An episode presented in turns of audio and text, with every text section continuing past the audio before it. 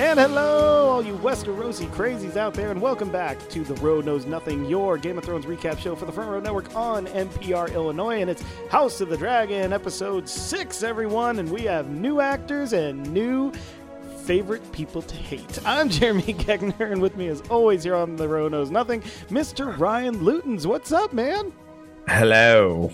I feel like we've done this before. Yes, I feel like we're doing these things like consistently, right, one right after another. That's what you call ah, that's just right? That's just because the time goes by so fast. It's great talking to you, Jeremy. Yeah, that's true. Let's go with that. Um, so, uh, episode six here, man. We've got some stuff going down. We've got new actors playing uh, Rhaenyra and Alicent, and uh, man, oh man, people are showing some true colors. Cindy Cla- oh, yeah. Cyndi Lauper would be very proud, um, but not quite of some of the actions here. Uh, no, but seriously, a lot of stuff going down here. Um, I feel like we moved the story so forward in this one, and we are really starting to see some true ten, motivations come out. Ten years forward? Yeah, ten years forward to be exact. Um, and just when we were start getting used to everyone's names, Ryan, they throw like fifteen new kids on us. So what are you going to do? Um, but I do appreciate the way this uh, opened because, of course, the opening title sequence is new. We've got some new animations to this now with our model of old Valyria. The bloodlines are going all over the place now. We're tunneling through versions of, of, the, of the tunnels of the keeps and everything. Um, very, very interesting. Uh, there's people who did a lot of analysis on this that I didn't quite understand, but um... I mean, I, I liked it. I understood what they were trying to do. I, you know, everyone's like, "Oh, it's the same theme," but it, come on, it's a Game of Thrones universe. It's and what they're doing is they're showing the line of succession because, and they're using it in blood to show how bloody it can get. So. Yeah, absolutely, because it is a game of blood as well, everyone. And speaking of blood, uh, uh, what a great, what a great segue! Worst non sequitur ever. Um, so, uh, yeah, we open the uh, episode here on a long shot of our new Rhaenyra actress, Emma Darcy, um, and she is in the middle of giving birth to baby number three. And uh, look, I look, I've been in the delivery room twice, guys. Um, I don't like the sounds that happen during birth, um, but I got to give credit to the sound people because they did it correctly. Um, they do not hold anything back here. But this is a very cool sequence, though, if not for one thing, is that it's actually just a bunch of series of really long one takes um, that the director Miguel Sapochnik gives us here. Um, and I do love that they bring Sapochnik back in to direct this. It's kind of like a new pilot uh, of the series in a way. Um, we're kind of repiloting the series itself. Um, but he gives us all a lot of these unbroken shots here. But of course, Uh, Rhaenyra gives birth to another boy. Um, we learn later that uh, La- Laenor is going to name him Joffrey, and the we learn also that kind of like uh, the second that the baby is born, all of a sudden this uh, attendant comes in and says that the queen wants to see him now. I was just like, man, what a way to establish how much we are not going to like Alicent anymore. in yep. any way. Um, and of course, we learn why she wants to do this because, of course, Rhaenyra and Laenor have not exactly been consummating together. um, not exactly his children, um, but we will get to that. But Rhaenyra knows that there's like the fishiness happening here. So aside from giving the baby up to go to Alicent, she gets her own ass up, gets dressed, and starts walking up all the steps of the Red Keep to get there. Man, oh man, oh man. Uh, Banff status applied. On the way, she ca- she catches Laenor um, and he starts carrying the babies. They're like, what the hell is happening here? What is this? She's literally trailing blood everywhere she goes. Just what the hell? And of course, then Alicent acts like all surprised when she gets there. You should be sitting down. Yeah. Oh, I can't imagine why I'm not. God. Alicent in this episode, Ryan, I'm just sitting here the whole time being like, I am going to commit violence right now on this girl. Uh, she nailed it. Yeah, she, she's doing very good there, Olivia Cooke, the new uh, Alicent actress. Okay, but I just went through a lot there. What do you think of the way that it opened and this whole drama with Alicent and uh, checking the baby's hair and all of that? Um, she is... Their, their friendship is completely over. Yeah. But... Yeah. Alicent doesn't care because she knows that Rhaenyra is up to no good. Mm. So she is showing her her power by saying that she can ask for her when she wants, when she wants, and you will do you'll have to do what you say. And she's showing that she's not she's still onto her, and she's not being, you know, uh what's the word I'm looking for? She's not being facetious about it. She is showing her, yeah, I want check the kid out. Like, there's that scene where uh, Viserys comes in to hold the baby, and she goes to look at the baby, but it's and she moves the blanket. She moves the blanket not to look at the baby, but to look at the top of the baby's head. Yeah. So she is doing things very cons- uh, uh, conscientiously and uh, precisely behind motive. And Rhaenyra is just watching her do this. But the best part about this is Rhaenyra doesn't care. No, no, no, so. no. Well, and I mean, I think there is a kind of a sense of like, I don't know. They, like, her and Criston talk about Rhaenyra being spoiled and bratty and stuff like that. And of course, we'll get to the incredible irony of those statements from those two in a second. But, you know, like, I maybe there is this sense of just like Rhaenyra's like, it doesn't matter if Harwin is their father. It doesn't matter if they have the don't have the blonde hair and everything. Like, I am the heir, and like, you know, what we say is beyond contestation and stuff like that. So what does it matter? I don't know, though. I'm always getting the sense from Emma Darcy in this episode that there is a calculation here, that she is like kind of like, she knows that she's in a precarious situation, but she's still just playing a playing a sort of game with it. Am I am I on the right track, do you think? I was going to like she doesn't care because her moves are more calculated, because mm. in the back of her mind, she is the heir to the throne. Yeah. So she does not she, you know, she's grown up to not care what people think, because she has to live like that because she is a woman. And she keeps hearing how, you know, no one is going to follow a woman. Well, she's showing, she's trying to show how strong she is, not in the sense of her children, but in like the small council and things like that. So th- something as small and trivial as who her children's father are, she's not going to try to let that affect her because she needs to be strong. Yeah, and of course, it also shows you how much she doesn't really care about it as well, in the terms of when she's at, talking to her son at the end, when he asks, you know, is Harwin Strong my father? And she says, yeah. You know, there's a bit of panic in her eyes, but she also says just like, you're a Targaryen. That's all that matters. Um, and yep. he is. I mean, you know, she is his mother. He is uh, blood of the dragon here. We also learn in this whole situation that Alicent has taken to Regina Georgeisms, uh, telling Laenor, you know, keep trying. Maybe one will look like you. Um, yep. Hey, F you to, to hell and back, Alicent. Um, of course. Yep. We also learn here that Sir Criston is now Alicent's protector, not Rhaenyra's anymore. How the hell, Ryan, did he keep his job after Cold Blood murdering a knight of the realm?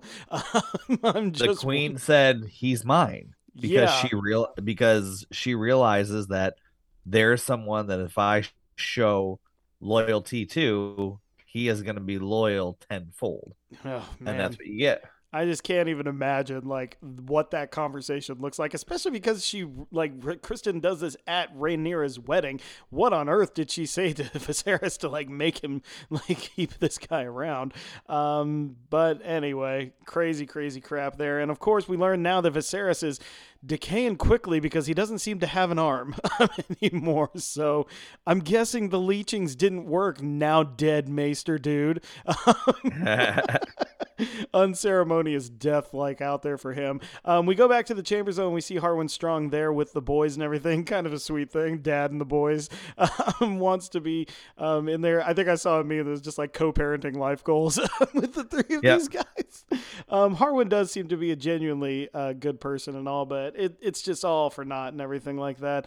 Um, you know, he does his best, but uh, ultimately can never say what he is. So uh, La- Laenor takes the boys uh, and correct me if I'm wrong. So uh, Luke um, is the shorthand for one of them. Um, yeah, I can't remember the Jace. exact name. Jace. Jacerys. Jacerys, and uh, yeah, and I think Luke is the other one, right? But I can't. Yeah, Luke is the other one. I forget what it's. Yeah, I, I don't know what his long form or yeah the long form, but it's Jace and Luke. Yeah, those are the shorthands for him. So they take him to the dragon pit where um, uh, Alicent's two boys are as well. Of course, Aegon, who is now grown into a full-on Finn Wolfhard-looking goofy dude. Yeah, and um, of course his uh, younger brother uh, Aemond, um, and they are all learning to uh, do the dragon stuff here with the dragon keepers. Um, we learned that uh, Jace already has a dragon. I can't remember the names again. Ryan, shout them out if you. If you remember them, um, uh, there's Meraxes. Yes, is is the one that's that's crawling, and that that would have been Luke's. That would have been Luke's. Yes, and then Aegon has his own as well. Um, that he's that's, already that's bonded with. Sunfire or Dreamfire, one of the two. Yeah, I have to look and see. I think it's Sunfire because I think uh, Aemond yeah. sees Dreamfire when he goes down yeah. into the into the depths there. And of course, Dreamfire, as you told me, will be the mother of uh, the three dragons Daenerys has. Um, yep. So, um, and so this is interesting too, though, because um, you know they, we learn that there is a weird like. There seems to be not a lot of animosity between these kids, even though they're dressed in blue and green, you know, like they're, they're dressed in the Valyrian and the Hightower, co- like, um, uh, colors here.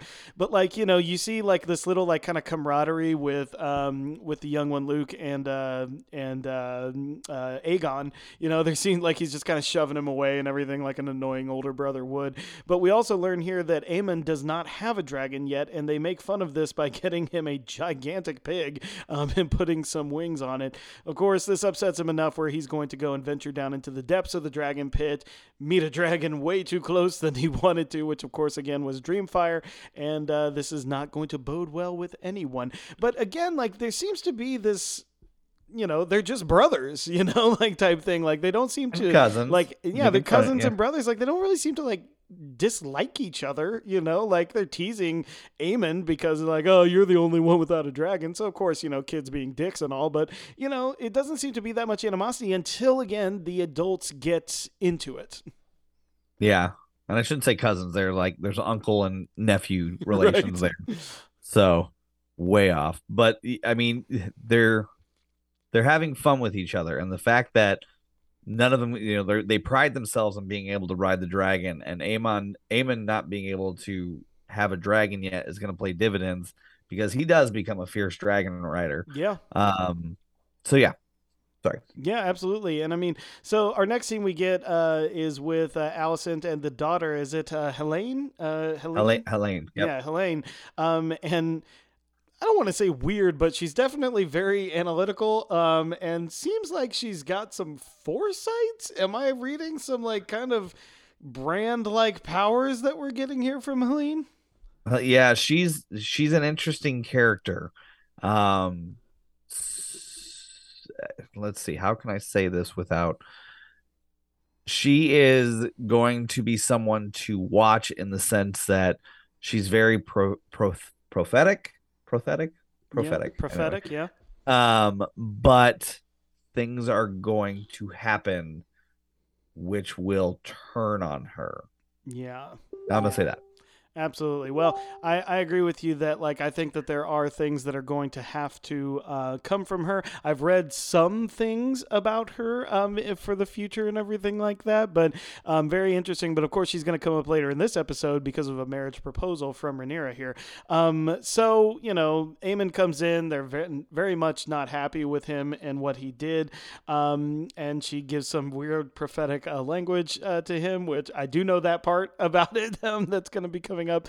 Um, but of course, this leads uh, Alicent to Viserys' chambers where he correctly says, like, are you sure it wasn't our Aegon that put them up to this? Because Viserys knows what's up. He he knows what Aegon is and everything like that. He might have a view of his window every morning for all we know. Um, so, that window's seen a lot of shit. That window's been through enough, man. But of course, uh, you know, this is also where Alicent tries to get Viserys to admit that he knows that Rhaenyra's kids are not Laenor. And that they are in fact Harwin Strong's. I don't know if Viserys has an idea if it's if they're Harwin Strong's. He seems oblivious enough to not think that, but I think he, you know, has to understand that like blonde hair, blonde hair, or maybe he really is just like, you know, with the story he tells her about, you know, the horse he had that mated with the other horse and it's just completely different color afterward. Um, you know, like I do find it funny that she's trying to do like this big, like scandalous thing. And he's just like, have I ever told you about this horse I had once? It's just like, he, He has blinders on. Yeah. He okay. So, so you think there isn't like, is this? He's a, trying to keep the peace. Is He's this like a willful ignorance of like, he knows he knows the truth, but he's never going to admit it to anyone because he knows what it'll cause, or is he yes. literally making himself believe the other? I think I I think it, I don't think he's making himself believe like believe the lie. I think he knows what is happening, and he knows that if he acknowledges it, bad things going to happen. And I think. That because he is holding some of that truth in, it is deteriorating his health. They like, you know, he's doing all these things and his health is just going and going and going. if he was open and honest, who knows what he would look like? I don't know. Or if he actually addressed his, his situations, who knows? Yeah, yeah, absolutely. I mean, this is this is very interesting, too, because we cut immediately to Aegon's room. Um, and, of course, yeah, guys, he's beating his meat in the window. Why not? Um, God, these kids are weird. Um, yeah. Just like, I'm sorry, guys, but you're going to do that, just do it in private. Um, so you don't need to show the whole freaking kingdom. Uh, but Alicent bursts in on him while doing this and does not seem to be fazed by this at all. Like... how often does this kid do this? Is she like walked in on him on the floor and everything like hey, that? Hey mom, look what I can do. Yeah, exactly. But she's pissed because of the, you know, not only the stump pulled with Aemond, but she's imparting that auto wisdom, isn't she, onto, onto Aegon. And I do love this because there's such a contrast here with Aegon in this episode. He, and he has my favorite line of the episode, which was basically where like, you know, if she ascends the Iron Throne, and he looks at her and he goes, so, and he's just like, he doesn't care. Like, what does he care? He doesn't. Like, yeah. Because he, he's still in the line of succession. It, it again, and I go back to this, it is the auto putting forth that your family is what matters. So it, it, her son is what is important. And, and if her son is in power, she's in power. Yeah. Yeah. Because, you know, like when he, when she talks about like, you know, like, you know, your life could be forfeit. Aemon's life could be forfeit if you challenge Rhaenyra. He literally says back to her, okay, then I won't challenge. And she grabs his face very forcefully and screams at him, you are the challenge. Yep. And like, and again, like there's just this craziness in her eyes of just like trying to get like, you know, she's going to kill you. She's going to kill you. And for the rest of the episode, Aegon's demeanor is totally different. He's very cold towards, uh, towards Rhaenyra's boys. He's very animositous when it comes to the fighting. Um, you know, he's much yes. more aggressive. Um, and you know, even though he still does, there is a moment in that fighting pit where he, um, uh, again, what's the younger one? Is that Luke or is that uh, Jace? I, th- I can't remember. Luke, Jace is the oldest. Yeah. So Jace. Luke, so Luke is walking back after he's kind of failed at his sword play, and you look and Aim- Aegon literally gives him a little tap on his shoulder, uh, saying like, okay, that's all right. Again, it's just so interesting like how this is, but the second the two of them are pitted against each other in like a very clear competition of what's happening there, the f- the switch is flipped. And again, it's these parents imparting this stuff onto these kids. I often wonder like now if Alicent is just chill, um, and my favorite meme from the whole weekend was like a picture of Alicent that said like, this is what happens when a girl doesn't get a hoe phase. I don't know yeah. how I feel about that, guys, but I think it's pretty it's pretty true. She's just really it tightly makes sense. Um, she needs she needed a whole phase where she just got to cut loose. She needed a rum springer like uh like Rhaenyra got. Um but like, you know, th- this is just kind of a sad commentary on like what children and uh, you know, children are imparted with um in all of this. Um so I don't know, just very very sad situation there. But of course, we are not staying in King's Landing because we also move all the way over to I think it's uh Essos. Is this where we are with Daemon? Um, Daemon and uh, Rhaena or Laena here. Um, I can't remember. They were in one of the free cities, I think. Um, I think they're in Pentos. Yeah, Pentos. I think you're right. Yes. Um, but we yeah. learned that the Triarchy is reemerging and that they have now made an alliance with Dorne. Um, and Daemon has literally just kind of said, like, you know what? I'm done with it, guys. I'm out. You know, I just want to, I just want to come on over here to the free cities. I want to live like a freaking king. Yeah, I'll keep my dragons here so the Triarchy doesn't mess with you, and uh, read my books and everything. And it is an interesting look on Daemon, isn't it? Because he's always looking for conflict so far, but he just like really just seems to be like, guys, I just don't want to do it anymore. Like I'm just, I'm just tapped out here. We learned that they have two twin girls, um, and of course, uh, Laena now dri- rides Vhagar, the vaunted Vhagar, uh, the biggest dragon in the world here. What did you think of this whole sequence? Like pretty much all of Daemon's story here about how he just seems over the whole conflict in Westeros. I'm sorry. I kind of tuned out for this entire scene because we saw Vhagar. He's huge. Dude, everyone's like, he looks just like unimpressive. Ugh. Are you kidding me, guys? He's Dude massive. Is the oldest dragon. He came over here with Balerion. Yeah. Go find a cliff. Sit there for a while and contemplate your life. This dragon has seen some shit. Yeah, a okay? lot of shit. He's old. Like, let the man grow old. He was beautiful. It was splendorous. The way they introduced him with the giant shadow was great. Um, and it pales in comparison to everything else. Um, but what you said about Daemon's storyline, it's just, he just doesn't want to do, he, he had his Stepstone phase. He just wants to, I, I think it's getting to the point where he, he just wants to live his life according to him and not be involved in anything else. Now things are going to happen. And in this episode, which I think changed that drastically, but he's just, he just wants to be just moving forward. Yeah, yeah, absolutely. And I mean, again, it's a, it's this interesting thing with Matt Smith, man. He is able to make us believe all of these different phases of Daemon's life. And it's so believable because, like, yeah, if you went through the freaking Stepstones War and all of this, like, shit with with, with uh, Viserys and, and Rhaenyra and, like, all this family drama and, like, the stuff at the wedding is just like, guys, I'm just over it, man. Like, these guys want to pay me just to, like, sit here um, and just say, like, hey, don't mess with us. Yeah, I'll do that. Like, and everything. He's got two gorgeous uh, twin daughters. Um, but, you know, Laena is basically telling us just, like, this isn't who you are. Like, you know, you're the vaunted Daemon Targaryen. Like, you know, you're not going to sit here and get fat and rich and everything like that. Like, that's not who we are. And, of course, she wants adventure, too. She says, you know, like, when I die, I want a dragon rider's death. Stay tuned, everyone. Um, so we Uh, go back to uh, Westeros there, and of course we get the uh, fight scene that we talk about with the children. They're training with Sir Criston, and of course not showing favoritism at all, are we, Sir Criston? My God, this man went from like the only honorable dude in the realm to the biggest dweeb and asshole in the in the realm in the span of ten years. That sucks um, because he's clearly favoring uh, Alicent's children uh, in this, and when he's called out by Harwin, he says, oh great, let's have Aegon and and uh, Jace here fight each other because that's going to go well. Um, Aegon does some dirty tactics, and of course Criston tells him not to let uh, Jace up when he's got him on the ground, which leads Harwin to end the fight. Aegon flips the freak out because of course he does, doing his best Joffrey vibes here. Um, but of course this is where Criston baits Harwin into tacitly admitting that he is the father of Rhaenyra's children by saying, oh, only a, only a father would have, you know, like that kind of thing. It's a buildup and all, but he uh, satisfyingly punches the crap out of uh, Tristan or Criston for a while there. Um, but of course this lays into motion many, many decisions towards the end of this episode. What do you think of this scene before we get into the ramifications of everything else?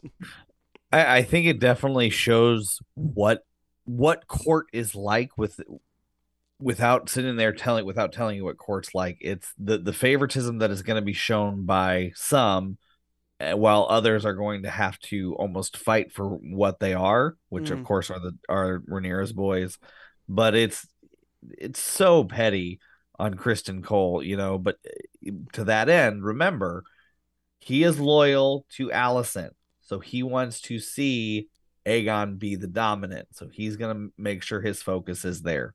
So it's just reiterating that uh, effect that he is in Alicent's court. Yeah, absolutely. So, and again, just, you're right, like insanely petty, but this leads uh, Lyonel to confront Harwin about all of this, you know, and he's like, dude, look, this is the worst kept secret in Westeros, Harwin. Like, you know, like you've got to be more careful about this.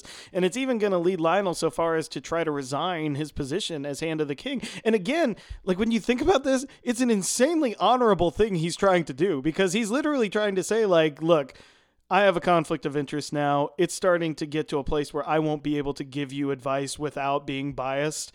Um, I mean, that's what he's ultimately trying to say to Viserys, but you know, he can't say, say that to Viserys. And I do especially, again, love how Alicent just goes peach, like, like peak bitch mode here. And just like, yeah, Lord Lyonel, why don't you name it specifically? You know, tell me and spell it out for me. Just like, yeah, okay, we get it, dude. You suck. All right. Um, but of course, because he can't specifically spell this out, Viserys says no. He asks for leave to take Harwin back to um, uh, Harrenhal and, uh, you know, kind of just keep him there for a while since he can no longer be the Lord Commander of the Night's Watch.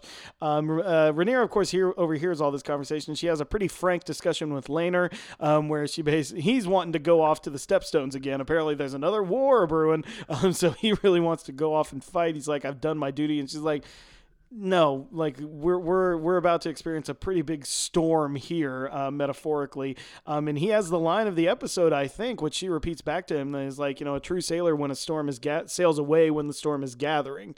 Um, and of course, that is what Rhaenyra is going to do um, at the end of this episode. But um, lots of stuff going down, down, down. Um, we also get this council meeting, though, too. Uh, Ryan, what do you think of this council meeting where we finally see that Alicent and Rhaenyra both have a seat at the table, and the power play that comes from Rhaenyra proposing a marriage of Jace and Helaina to kind of sort fortify the lines there? Well, I just want to go back to what you said earlier about the gathering storm, because it's not just what's happening at the Stepstone. I think it's what's happening all, all over Westeros yeah. in terms of the gathering storm that is coming with this Targaryen civil war. Um, to that end, um, with what's going on. Oh God, what did you want me to talk about? Um, um, No, it was just like the whole thing with, you know, like uh, Lionel um, doing the, you know, trying to resign his position, his conversation with Harwin and her conversation yes. with Laena and all that. Yeah. And, you and know, the small and council my, meeting. Yeah. Right. Okay. Yes. Yeah. So, so, you know, Lionel wants to resign, but the king's not going to let him do that because, again, king has blinders. He knows what's going on, folks. Yep. I, I, I don't, I don't know if I can stress that enough. He's just not choosing to see it. And he's not going to let Lionel acknowledge it yeah. because he knows that the what he wants Lionel to stay on because he doesn't want another Hightower. He's already lost one, which if he loses another makes him incompetent. And Viserys does not want that. He is a man who wants to placate people and keep the peace and keep his rule the way it should be. So that being said, we go into the small council meeting where there's a lot of back and forth between what's going on. Lots like, of underhanded stuff uh, happening here. A lot, you know, uh, she, uh, Alicent specifically calls her princess. Yep. And of course she calls her the queen. Um, but to that end, when they stand up and they, and she proposes this, Alicent says, okay, that's something that we need to discuss. And it's just very, there's a lot of coming back, but Viserys is all for that. But Alicent almost puts her in a in in Rhaenyra in her place because she goes, "Oh, you're still a woman," because she is lactating after giving birth. Right, which so she's pot meat kettle. Her, yeah, right. She is knocking her down even more. You know, she's like, "You're still a woman, and you still experience these problems. So you you know this is you're clearly not thinking straight." Yeah, yeah, right. yeah. So it's it's yeah. I mean, there's a lot of undercutting going on, and it, and it's very it is the most slight. tension filled meeting I've ever seen. Like there's very subtle, but so much that anything could break on, on the edge of a knife. Yeah, absolutely. And I mean, there is just a lot of, I also felt like in that scene, it was just like, she's so pissed because she did get politically outmaneuvered there. Like there's no yeah. reason to say no to that proposal. Like, you yeah. know, there, there's literally zero reason to say no to that. Um, but of course we do learn also though, at the end of this episode, uh, jet setting our way to the end here, that Alicent has made best friends with Larys Strong. Um, and that, This gossipy bitch. Uh, you know, you know, we we we said. Sorry to cut you off. No, go. We said that Otto was Littlefinger. No, this guy met, is Littlefinger. You have not met the Clubfoot because that's his. I mean, he is uh, Larys Strong, but they call him the Clubfoot because of his foot that has an issue and why he uses a cane. This dude is middle is Littlefinger for sure. Sorry, I didn't mean to cut you off. But no, this you're dude... right because th- this is nuts because we learn just how far he's willing to go. I mean, like they have a conversation he and Alicent where she says like, "I miss my father," and again a very very revealing line where Larys even calls her out saying like, "You can't say your father would have been fair when it comes to this," and she said, "No, but he would have been fair to me." Yep. I was like, aha, there it is. There's yep. the whole thing. And of course, when us when we hear this, when she says she misses her father, we think like, oh, you should like send a raven and ask how he's doing. And Larys is like, I'm going to kill people.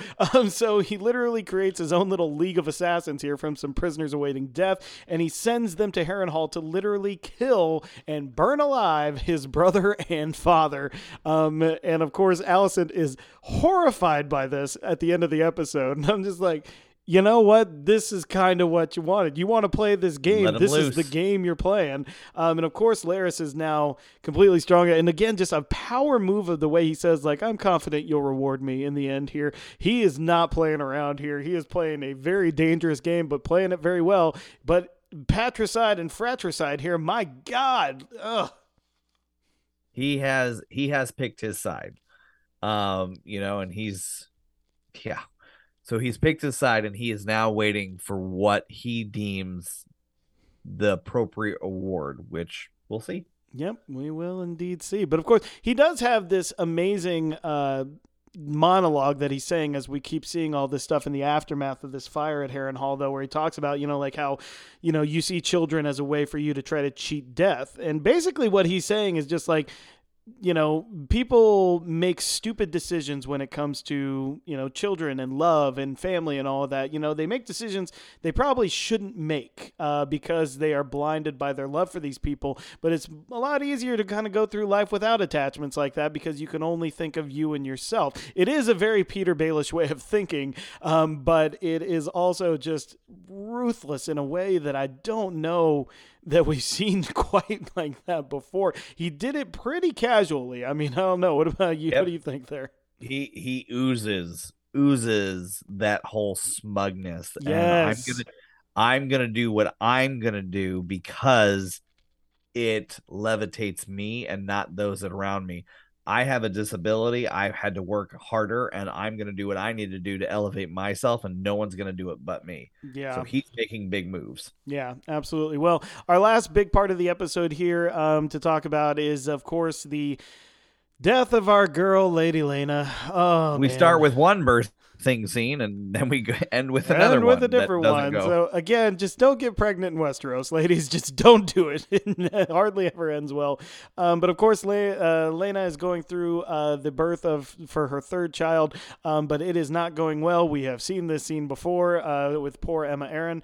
And of course, uh, you know, we're having the same conversation. Um, the uh, Maester is a lot more sympathetic, it seems, because he's kind of just flabbergasted and he's very sad about what he's saying, unlike the Maesters of the Red Keep when it came to Emma, and said, you know, I've reached the end of my skill here. You know, I can lay open the womb, but I don't know if the kid's going to survive, and she definitely won't. Laena overhears this and says, screw this. Uh, I'm going to go do this myself.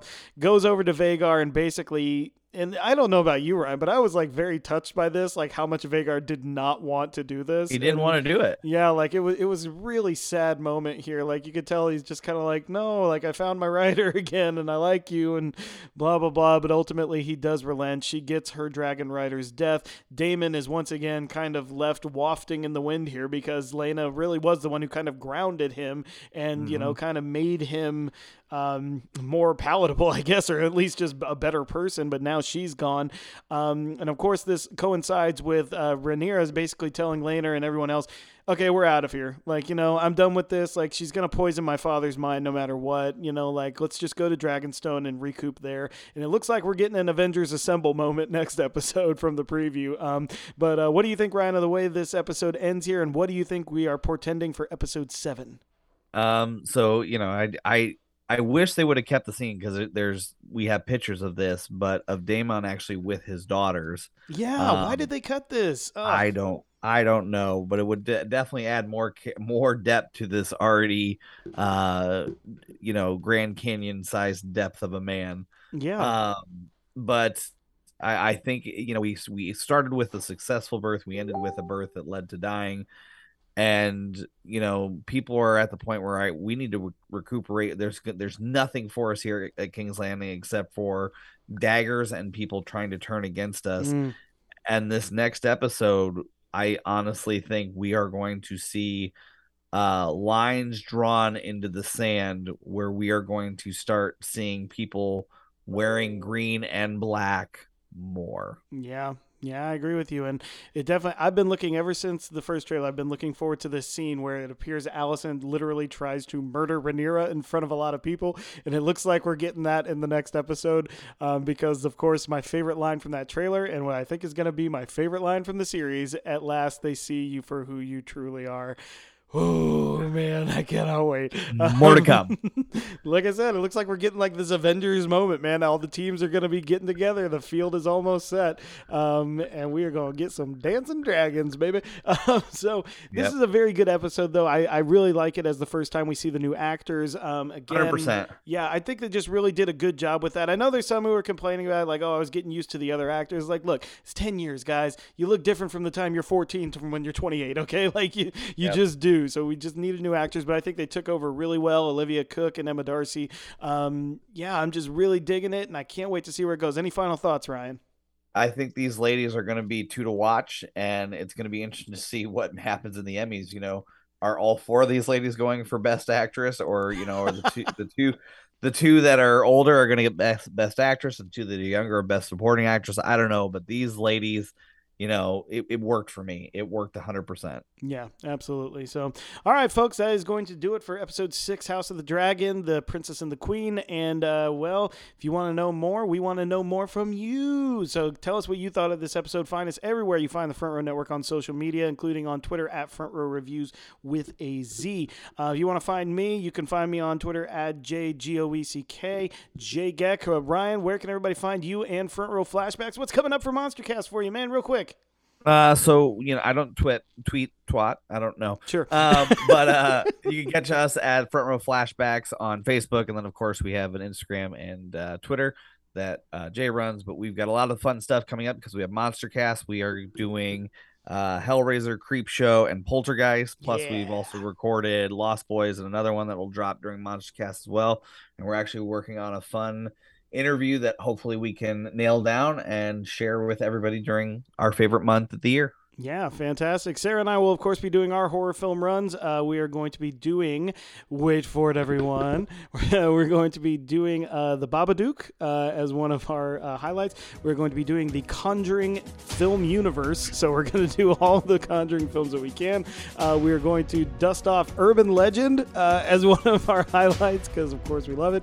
And we are going to close out with nineteen ninety-nine's remake, House on Haunted Hill, uh, which we watched again the other day. It kind of holds up, man. It kind of holds up. It does. Up. It's a good one. It's I like a, those Dark Castle movies. So. Yeah, Dark Castle did some good stuff back in the day. But, of course, uh, lots of stuff there. Pay attention to the feed, and uh, we will tell you all of that. So uh, thanks again for listening, everyone. We will see you next week for episode seven. Dag is coming out, uh, and it is going to be fun. But for The Row Knows Nothing, I'm Jeremy. And I'm Ryan. And, as always, we'll see you in the front row. Dracarys! Dracarys!